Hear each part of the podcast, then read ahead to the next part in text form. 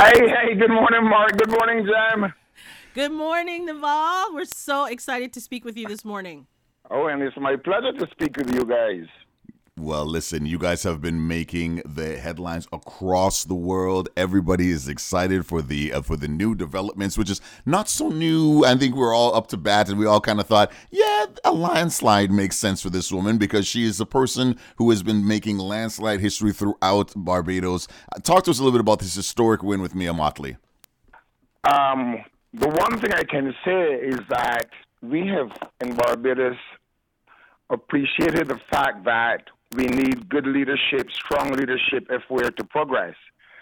And our exemplary leader in Mia Mottley um, has shown us that she is the one best uh, person in our country to lead at this time.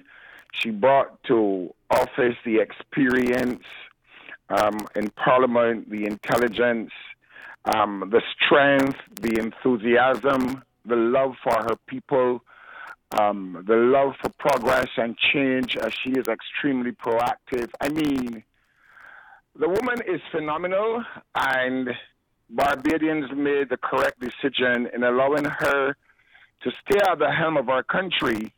Uh, to take the programs that she started three and a half years ago forward. And we're extremely elated, and we know that she is going to give her best every day um, as we go forward. Now, I wanted to ask you. I've I've had some of these conversations with you, you know, off air, but are you or the party? I know you've been supportive of her and in her circle for years.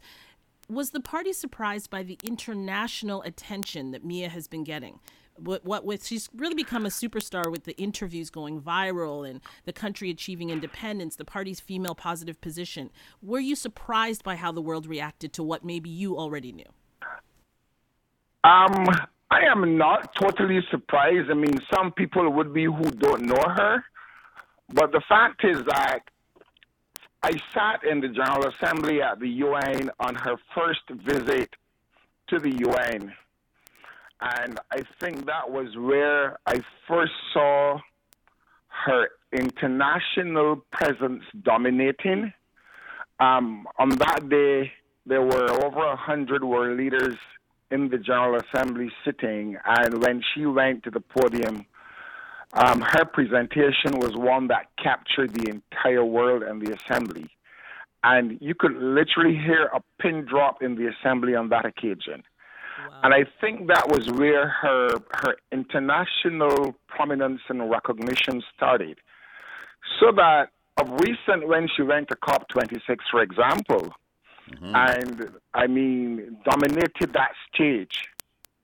And it was not a matter of dominating the stage, is that she has a presence and a message for the world yes. that is sincere and she wants to see the change. So, because of her sincerity and how real she has been and how real she is, it is just a natural thing for the world to embrace her. And I, am extremely happy to be her friend. Um, it is not even about the friendship, but the fact that her programs are programs that can see our country going to the next level.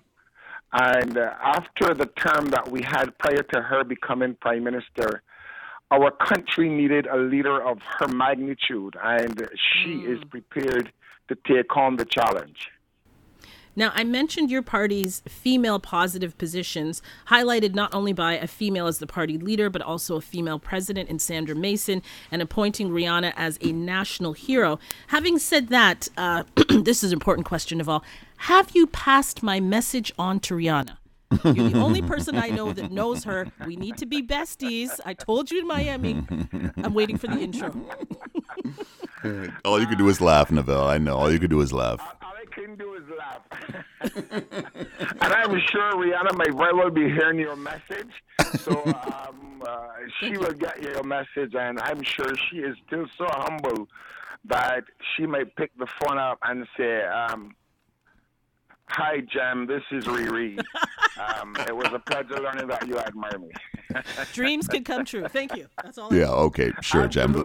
Now, once again, we're speaking with our good friend, Mr. Naval Greenwich, and of course, he is the Consul General for Barbados in Miami. As we mentioned earlier, no stranger to Toronto. As we wrap up, is there any message you have for your friends and supporters and fellow Bajans who are here in Toronto and, and listening and locked in? Sure. Um, what I would say, Jam and Mark, is that I know how you guys feel um, with the snow, the, the blizzard, the snowstorm that you had two, two, three days ago.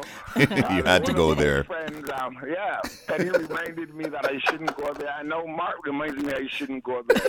So Big shout out to Penny. To do, yeah, to my friend Penny Cromwell. Yeah. Mm-hmm. What I would like to do, Jam and Mark, is ask you guys, let them know that I have taken on the responsibility of, since there is no official minister of tourism right now, I'm not taking on the responsibility of minister, but my position in Toronto formerly as the tourism guide to bring people to Barbados, I will use that authority to invite all the Canadians that are cold and frozen and come down and pay us a visit. Our doors are wide open.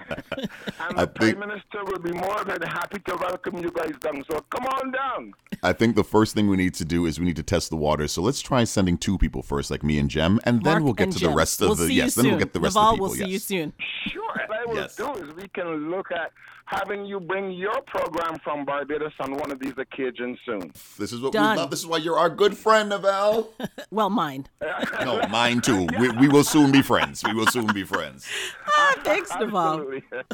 Have a wonderful Yeah, day. Thank was you so much. you guys, Mark and Jem. it was my pleasure.